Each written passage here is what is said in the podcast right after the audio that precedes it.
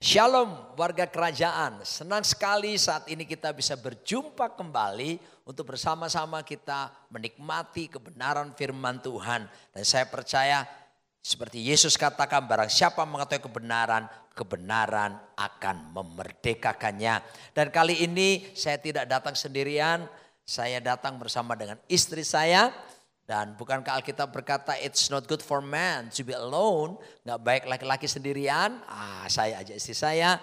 Karena kita akan membahas bersama-sama untuk sesuatu yang sangat penting yang harus kerjakan bagi setiap kita. Yang banyak orang meremehkannya, tentang bagaimana kita harus to equip the saints. Equipping the saints. Memperlengkapi orang-orang kudus. Dan juga memperlengkapi orang-orang yang Tuhan tempatkan ada di sekitar kita. Karena Tuhan ingin hidup kita itu menghasilkan banyak buah. Dan buah yang ingin dihasilkan bukan buah yang begitu saja, tetapi buah yang tinggal tetap. Dan itu tidak akan mungkin terjadi kalau kita tidak melakukan fungsi di mana kita akan memberkati orang lain, kita akan memperlengkapi orang lain. Semua yang Tuhan berikan kepada kita, kita bisa Oh, berikan estafet kepada orang lain untuk kita ajarkan dan membuat mereka jauh lebih baik daripada setiap kita. Saya akan memulai dengan Efesus pasal yang keempat ayat sebelas sampai dengan ayat yang ke tiga belas. Demikianlah firman Tuhan berkata, dan ialah, yaitu Yesus Kristus kepala gereja, yang memberikan baik rasul-rasul maupun nabi-nabi, baik pemberita-pemberita Injil maupun gembala-gembala dan pengajar-pengajar untuk apa?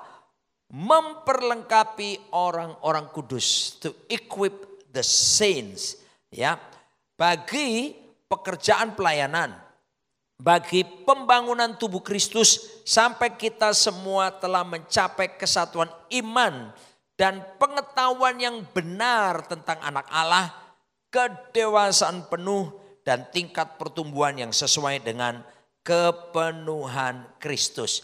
Alkitab menjelaskan betapa pentingnya pelayanan lima jawatan. Perhatikan baik-baik, Yesuslah sang kepala gereja memberikan kepada setiap gereja seharusnya memiliki lima jawatan.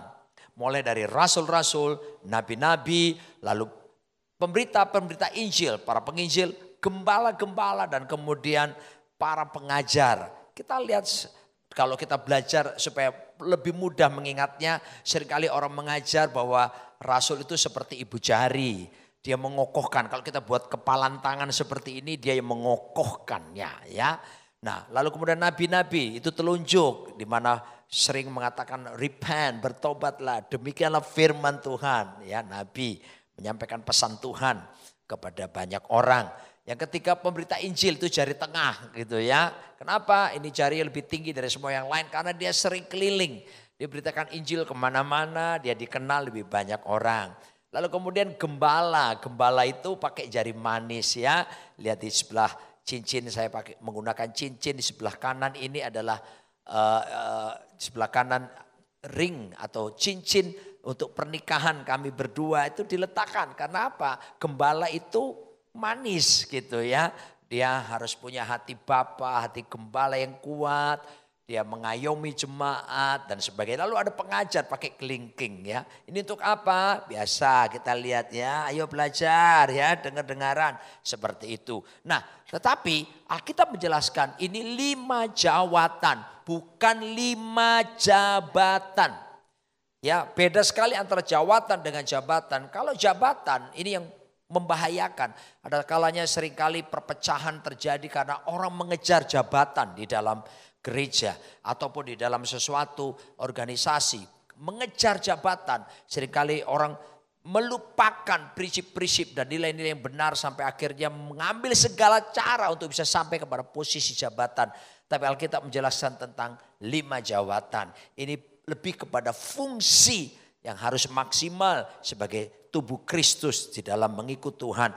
Dan lima jawatan ini adalah satu tim adanya. Ya, sifatnya satu tim, satu paket, lalu utuh, penuh gitu ya. Dan ini sifatnya equal, sama. Kita tidak bisa berkata bahwa oh saya rasul, maka saya lebih hebat daripada yang lain. Oh saya nabi, saya lebih hebat daripada yang lain. Tidak. Lima jawatan ini equal, sama. Semua dibutuhkan untuk bisa berperan mendewasakan jemaat, mematangkan jemaat untuk mengalami kesatuan iman dan tingkat pertumbuhan sesuai dengan kepenuhan Kristus. Ya, sekali lagi saya ingatkan, lima-limanya harus berfungsi. Mungkin pertanyaan kita sederhana, oh di tempat kami belum ada lima-limanya. Nah, mari kita lihat bahwasanya kalau seandainya di tempat kita hanya punya tiga jawatan dan dua tidak ada, misalnya rasul dan nabi tidak ada, maka kita bisa berkolaborasi dengan tubuh Kristus yang lainnya yang punya karunia tentang kerasulan ataupun kenabian untuk datang mengajar ke tempat kita dan memperlengkapi orang-orang kudus di tempat kita. Sehingga dengan demikian lima jawatan itu fungsinya bisa dinyatakan dan bisa diimpartasikan kepada jemaat. Kenapa ini penting? Karena dengan pelayanan lima jawatan ketika memperlengkapi gerejanya, memperlengkapi orang-orang kudus dengan baik, maka yang terjadi gereja akan mencapai kesatuan iman. Gereja akan menjadi dewasa. Jemaat akan mencapai tingkat pengenalan kepenuhan akan Kristus yang lebih matang lagi. Dan ini yang luar biasa sehingga kita siap untuk menjadi mempelai bagi kepala gereja, yaitu Tuhan kita Yesus Kristus. Nah, perhatikan baik-baik. Yesus yang memberi lima jawatan. Lima jawatan inilah yang melatih, yang memperlengkapi orang kudus. Untuk apa? Bergerak keluar. Untuk mereka jangkau jiwa. Menjadi berkat buat komunitas di luar. Menjadi berkat buat marketplace. Jadi yang bergerak keluar itu sebetulnya bukan lima jawatan. Yang bergerak keluar bagi dunia itu sebetulnya adalah jemaat. Orang-orang kudus yang diperlengkapi. Sebab itu walaupun kita mengalami masa pandemi, lewat Zoom, lewat online service, kita tetap bisa diperlengkapi supaya setiap kita pun jemaat bisa tetap jadi berkat bagi orang-orang di sekitar kita, di komunitas ditempatkan kita ada di situ, dan ataupun di marketplace di mana kita sedang bekerja yang ada di situ. Dan proses ini bukan cuma hanya proses dalam kehidupan bergereja jemaat, tetapi proses memperlengkapi orang kudus. Yang paling strategis, kita mulai lebih dulu dari rumah kita, dari keluarga kita, dari siapa? Dari anak-anak jasmani maupun anak-anak rohani yang Tuhan percayakan kepada kita. Istri saya ada di sebelah saya dan dia akan sharingkan bagaimana proses memperlengkapi orang-orang kudus dimulai dari keluarga maupun anak-anak rohani yang Tuhan percayakan kepada kita. Silakan. Terima kasih. Bapak Ibu, kita belajar dari salah satu tokoh yang paling hebat di Alkitab, setelah Yesus ya pastinya, Daud, Raja Daud Bapak Ibu. Kita belajar seperti ini, Daud bisa melewati masa-masa sulitnya dengan gemilang, bahkan dia menuliskan banyak amsal, banyak mazmur. Kemudian kita juga melihat bahwa Daud sebagai seorang raja yang berhasil. Daud juga melewati beberapa peperangan dan dia berhasil Bapak Ibu. Nah, kita tahu semua, kita belajar pada zaman itu raja itu selalu keturunan demi keturunan. Kalau sekarang mungkin kepada orang yang berbeda, tapi pada zaman itu sudah pasti keturunan demi keturunan. Kita belajar dari Daud Bapak Ibu. Dia berhasil memerintah, dia berhasil memenangkan peperangan, tapi dia tidak berhasil dalam menurunkan orang-orang yang di bawah dia. Anak-anaknya mempersiapkan, mengequip orang-orang. Pak Arifin sebagai gembala senior beberapa kali memberikan statement, seorang yang berhasil bukan hanya berhasil di zamannya, tapi seseorang disebut sukses ketika dia juga sukses mempersiapkan orang-orang yang akan melanjutkan apa yang sudah dia lakukan. Bapak Ibu, ketika kita belajar dari Raja Daud, dia punya sembilan belas putra dan satu putri yaitu Tamar. Tapi apa yang kita lihat dari anak-anaknya? Kita belajar. Amnon anaknya memperkosa putrinya sendiri, Tamar.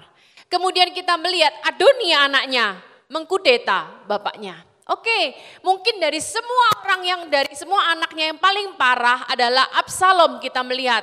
Absalom ini selain dia mengkudeta bapaknya, firman Tuhan juga berkata dia meniduri istri-istri Daud, gundik-gundiknya Bapak Ibu. Nah, kita semua pasti akan berpikir itu memang anak durhaka, anak yang bejat. Tapi mari kita lihat dulu Bapak Ibu, kita jangan langsung judging di satu sisi kepada Absalom doang, tapi mari kita belajar. Firman Tuhan di dalam satu Korintus sepuluh ayat sebelas mengajarkan kepada kita gini, mari kita mengambil pelajaran dari Israel, supaya kita melihat itu dan kita tidak melakukannya dalam generasi kita. Apa yang terjadi Bapak Ibu? Mari kita lihat cerita tentang Absalom di dalam dua Samuel. Pasal yang ketiga belas, mari kita lihat, kita selalu judge tentang Absalom. Tapi suatu kali, gini, ketika Amnon memperkosa Tamar, firman Tuhan berkata, bapaknya Daud marah. Tapi tidak dijelaskan di situ bahwa Daud memberi sanksi kepada Amnon. Nah, suatu kali terjadi pengguntingan bulu domba. Absalom bikin pesta untuk pengguntingan bulu domba tersebut. Dia mengundang bapaknya di dalam dua Samuel pasal yang ke tiga belas. Dia bilang sama bapaknya, ayo pa datang dua Samuel tiga belas ayat yang ke dua puluh lima. Ayo pa datang ke acaraku. Tetapi raja bilang gini, maaf anakku, jangan kami semua pergi, supaya kami jangan menyusahkan engkau. Bapak Ibu, kalau Absalom kiranya sudah membuat pesta, dia berharap bapaknya datang dong, bukan membuat susah. Tapi dia sangat berharap kehadiran bapaknya. Firman Tuhan menjelaskan, lalu eh, lalu Absalom mendesak, tetapi raja tetap tidak mau pergi. Ia hanya memberi restu kepadanya.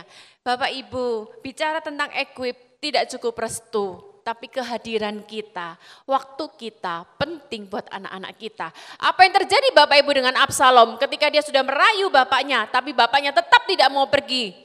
Dia membunuh Amnon. Setelah dia membunuh Amnon, bapaknya marah, dia minggat Bapak Ibu ke Gesur tiga tahun. Jadi dua tahun penantian, kemudian tiga tahun dia pergi ke Gesur.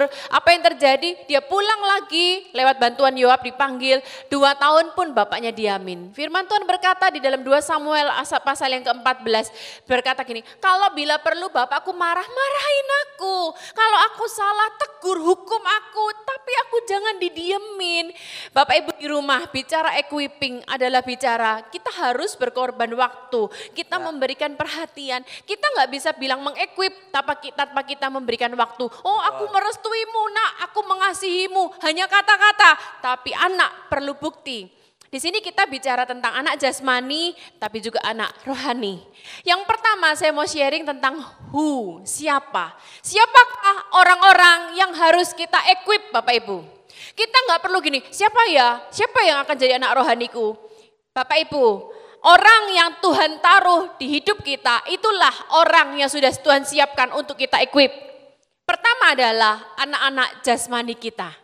Siapakah orang yang paling kecewa ketika tidak kita equip? Bukan orang lain Bapak Ibu, adalah anakmu sendiri di rumah.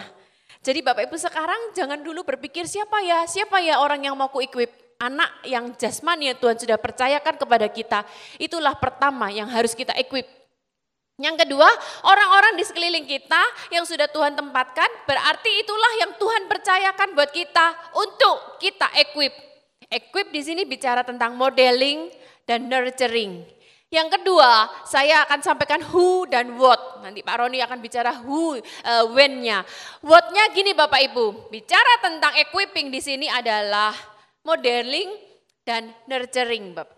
Saya punya tante seorang konveksi, dia konveksi pakaian anak Bapak Ibu. Jadi bicara buat yang pertama adalah kedekatan. Modeling, nurturing, pertama adalah kedekatan. Nah, konveksi-konveksi itu Bapak Ibu dia punya satu pola, dia nggak motong satu-satu sesuai pola, enggak. Tapi dia taruh pola di atas, dia taruh setompok kain, langsung dengan alatnya langsung dipotong sesuai dengan pola. Butuh kedekatan untuk bisa dipotong sesuai dengan pola. Enggak mungkin dong Bapak Ibu jarak yang jauh kemudian dipotong sesuai pola, enggak. Itu ditempel, dilekatin, baru dipotong sesuai pola. Jadi untuk bicara equipping, bicara itu adalah modeling kedekatan Bapak Ibu. Kita butuh dekat sama anak-anak kita. Kita butuh tentang e, menjadi berkat, menjadi teladan, menjadi contoh buat anak-anak kita. Bapak Ibu, Pak Roni selalu menanamkan buat David khususnya putra kami satu-satunya tentang hadapi tantangan. David ngelihat sendiri bagaimana hadapi tantangan di pelayanan, disalah mengerti orang, bagaimana kadang-kadang ditegur Pak Arifin sebagai gembala, gimana papanya tough menghadapi tantangan. Pak Roni selalu ngajar anaknya hadapi tantangan, tapi kehidupan kami sehari-hari, kedekatan kami sehari-hari memberikan teladan kepada anak-anak bagaimana supaya menghadapi tantangan. Nah, Pak Roni ini sangat murah hati Bapak Ibu. Nah, ketiga anak kami melihat bagaimana papahnya sangat murah hati kepada orang, itu menjadi model. Papahnya menjadi pola, jadi apa yang dilakukan anak-anaknya mengikuti pola bapaknya dari kedekatan sehari-hari Bapak Ibu. Nah, kalau sekarang eh, oleh kemurahan Tuhan, Sabtu tanggal dua puluh lima Juli jam tujuh pagi kemarin jam Indonesia, kami oleh kemurahan Tuhan Tirsa baru menikah Bapak Ibu. Nah, anak-anak juga belajar, dia khususnya Tirsa belajar, mah gimana supaya aku bisa memanage keuangan untuk keluargaku. Jadi sama Bapak Ibu, suami istri adalah merupakan pola yang lengkap buat anak-anak kita Bapak Ibu. Di satu sisi anak-anak belajar bermurah hati, di satu sisi mereka belajar untuk manage keuangan dari saya. Lengkap, orang tua adalah model yang lengkap buat anak-anak. Karena orang tua adalah patron pertama, sekolah pertama, kurikulum pertama yang dilihat anak-anak. Equip adalah bicara kedekatan Bapak Ibu. Yang kedua bicara tentang waktu. Ya. Kita nggak bisa bilang yang penting itu adalah kualitas tanpa kuantiti nggak apa-apa. Nggak tepat juga. Sebab kita tidak akan bisa mengatakan kualitas tanpa kuantiti yang cukup Bapak Ibu. Kita kuantiti cukup. Kalau saya mau bersaksi Bapak Ibu pada waktu pernikahan Tirsa kemarin, ada satu hal fatal yang dilakukan oleh suami saya yang tercinta ini Bapak Ibu. Jadi gini, Pak Roni ini bisa dibilang ratusan, mungkin bahkan lebih dari itu ya, untuk memberkati pernikahan. Biasanya Pak Roni ini Bapak Ibu seperti tahu dia pecicilan kan, dia bisa goda pengantin, ciumlah pasanganmu.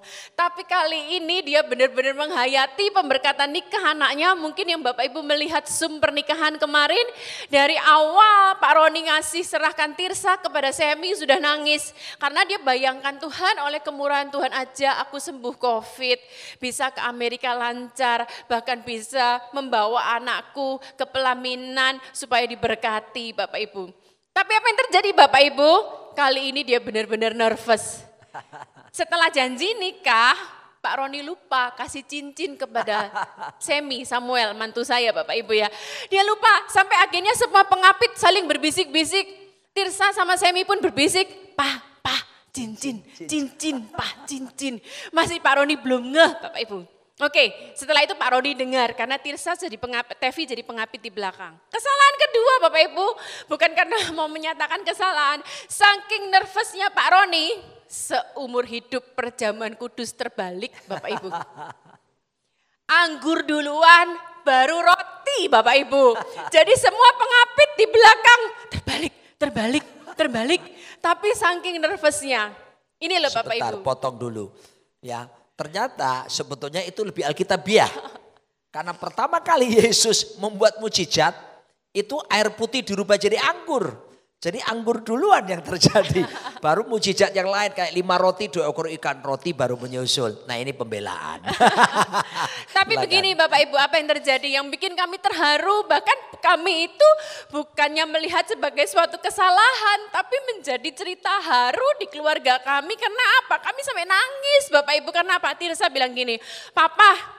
Justru papa itu terbalik, papa membuktikan betapa papa itu sayang sama sama aku, Pak. Kalau memberkati semua orang itu seperti biasa, itu hal biasa, papa nggak nervous, papa godain orang.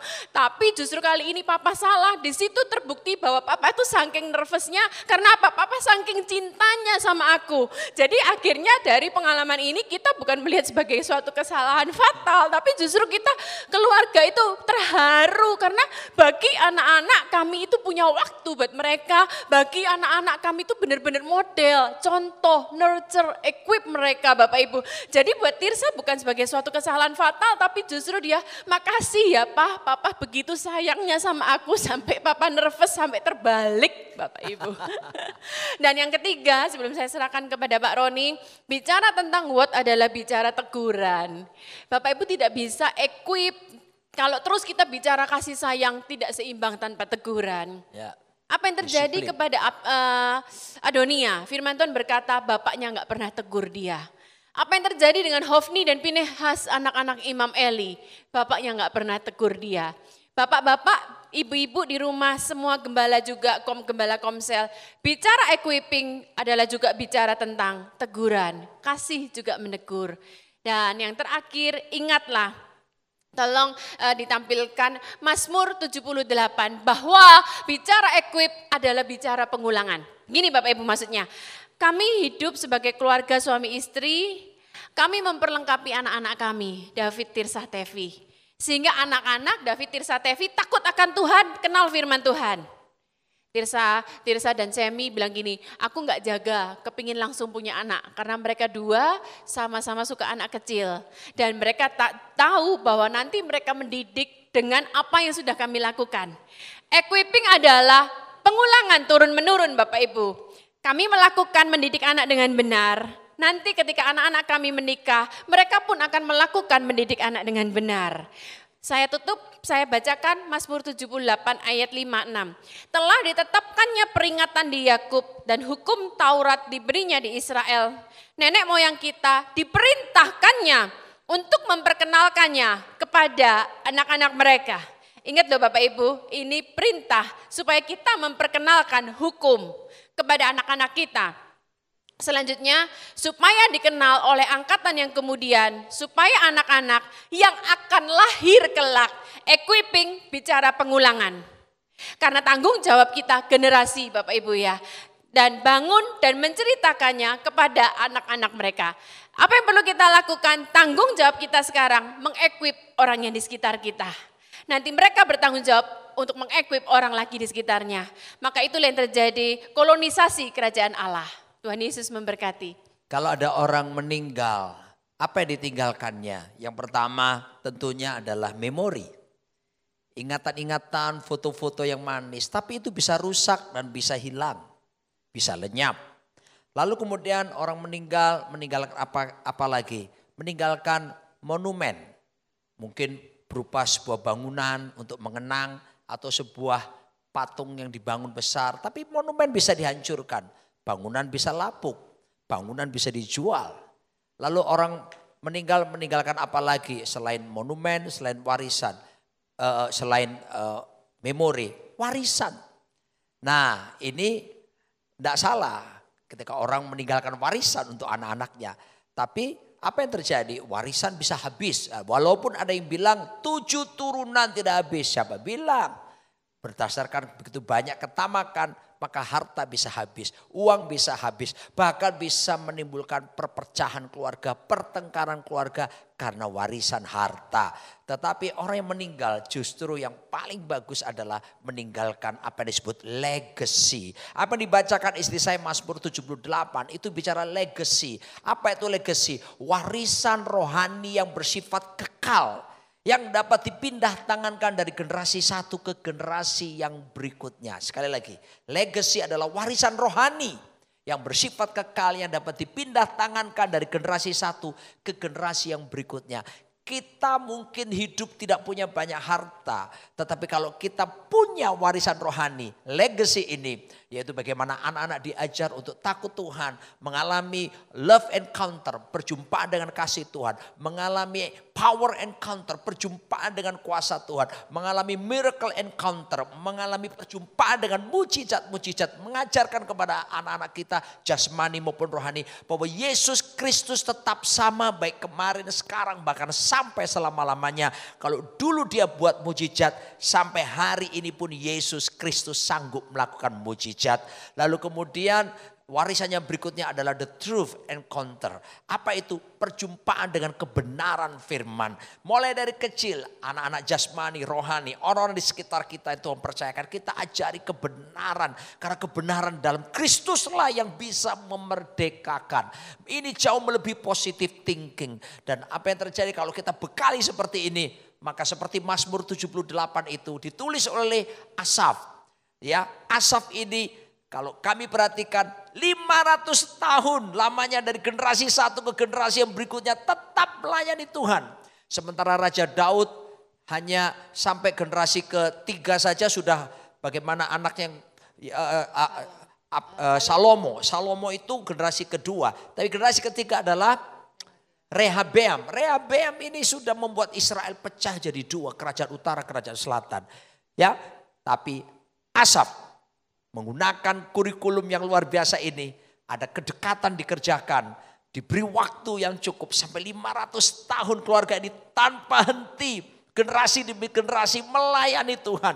Oh, Anda bisa bayangkan. Mari Anda jawab. seratus tahun kemudian gimana dengan anak-anakmu, dengan cucu-cucumu? Apakah Anda berani memastikan mereka tetap percaya Yesus atau tidak? Tergantung Anda hari ini. Mari perlengkapi mereka. Mari perlengkapi generasi ini. Ini tanggung jawab yang Tuhan berikan kepada kita. Dan saya percaya kalau kita lakukan ini, kita akan melihat generasi yang jauh lebih baik daripada generasi kita pada saat ini. Istri saya sudah menekankan pengulangan demi pengulangan. Bersedia memberikan waktu karena harus juga didisiplin ketika berbuat kesalahan. Saya tutup dengan kesaksian bagaimana saya di mengalami, eh, jangan bosan-bosan ya kalau saya bersaksi lagi. Bagaimana enam belas hari di rumah sakit karena covid sembilan belas tersebut. Di situ saya dapatkan, saya dihajar oleh Tuhan. Tapi saya juga diajar oleh Tuhan. Wow, mungkin sudah berkata, hah dihajar? Kok begitu keras pernyataannya? Alkitab berkata, kepada orang yang kukasihi akan kutegur dan kuhajar, kata firman Tuhan. Karena Tuhan mengasihi saya, saya diizinkan mengalami dihajar. Ketika saya cerita kepada istri saya tentang dihajar dan diajar oleh Tuhan. Istri saya ini ungu enam, teliti, orangnya detail. Saya kalau baca Alkitab itu begitu ya. Satu tahun selesai, kejadian sampai wahyu misalnya seperti itu. Istri saya enggak. Isi saya bukan bisa setahun selesai kejadian sampai wahyu. Dia harus baca uh, uh, satu kalimat, titik komanya diperhatikan seperti itu. Dia bilang sama saya, sayang soal dihajar dan diajari itu ada ayatnya loh. Dia bilang, oh ya?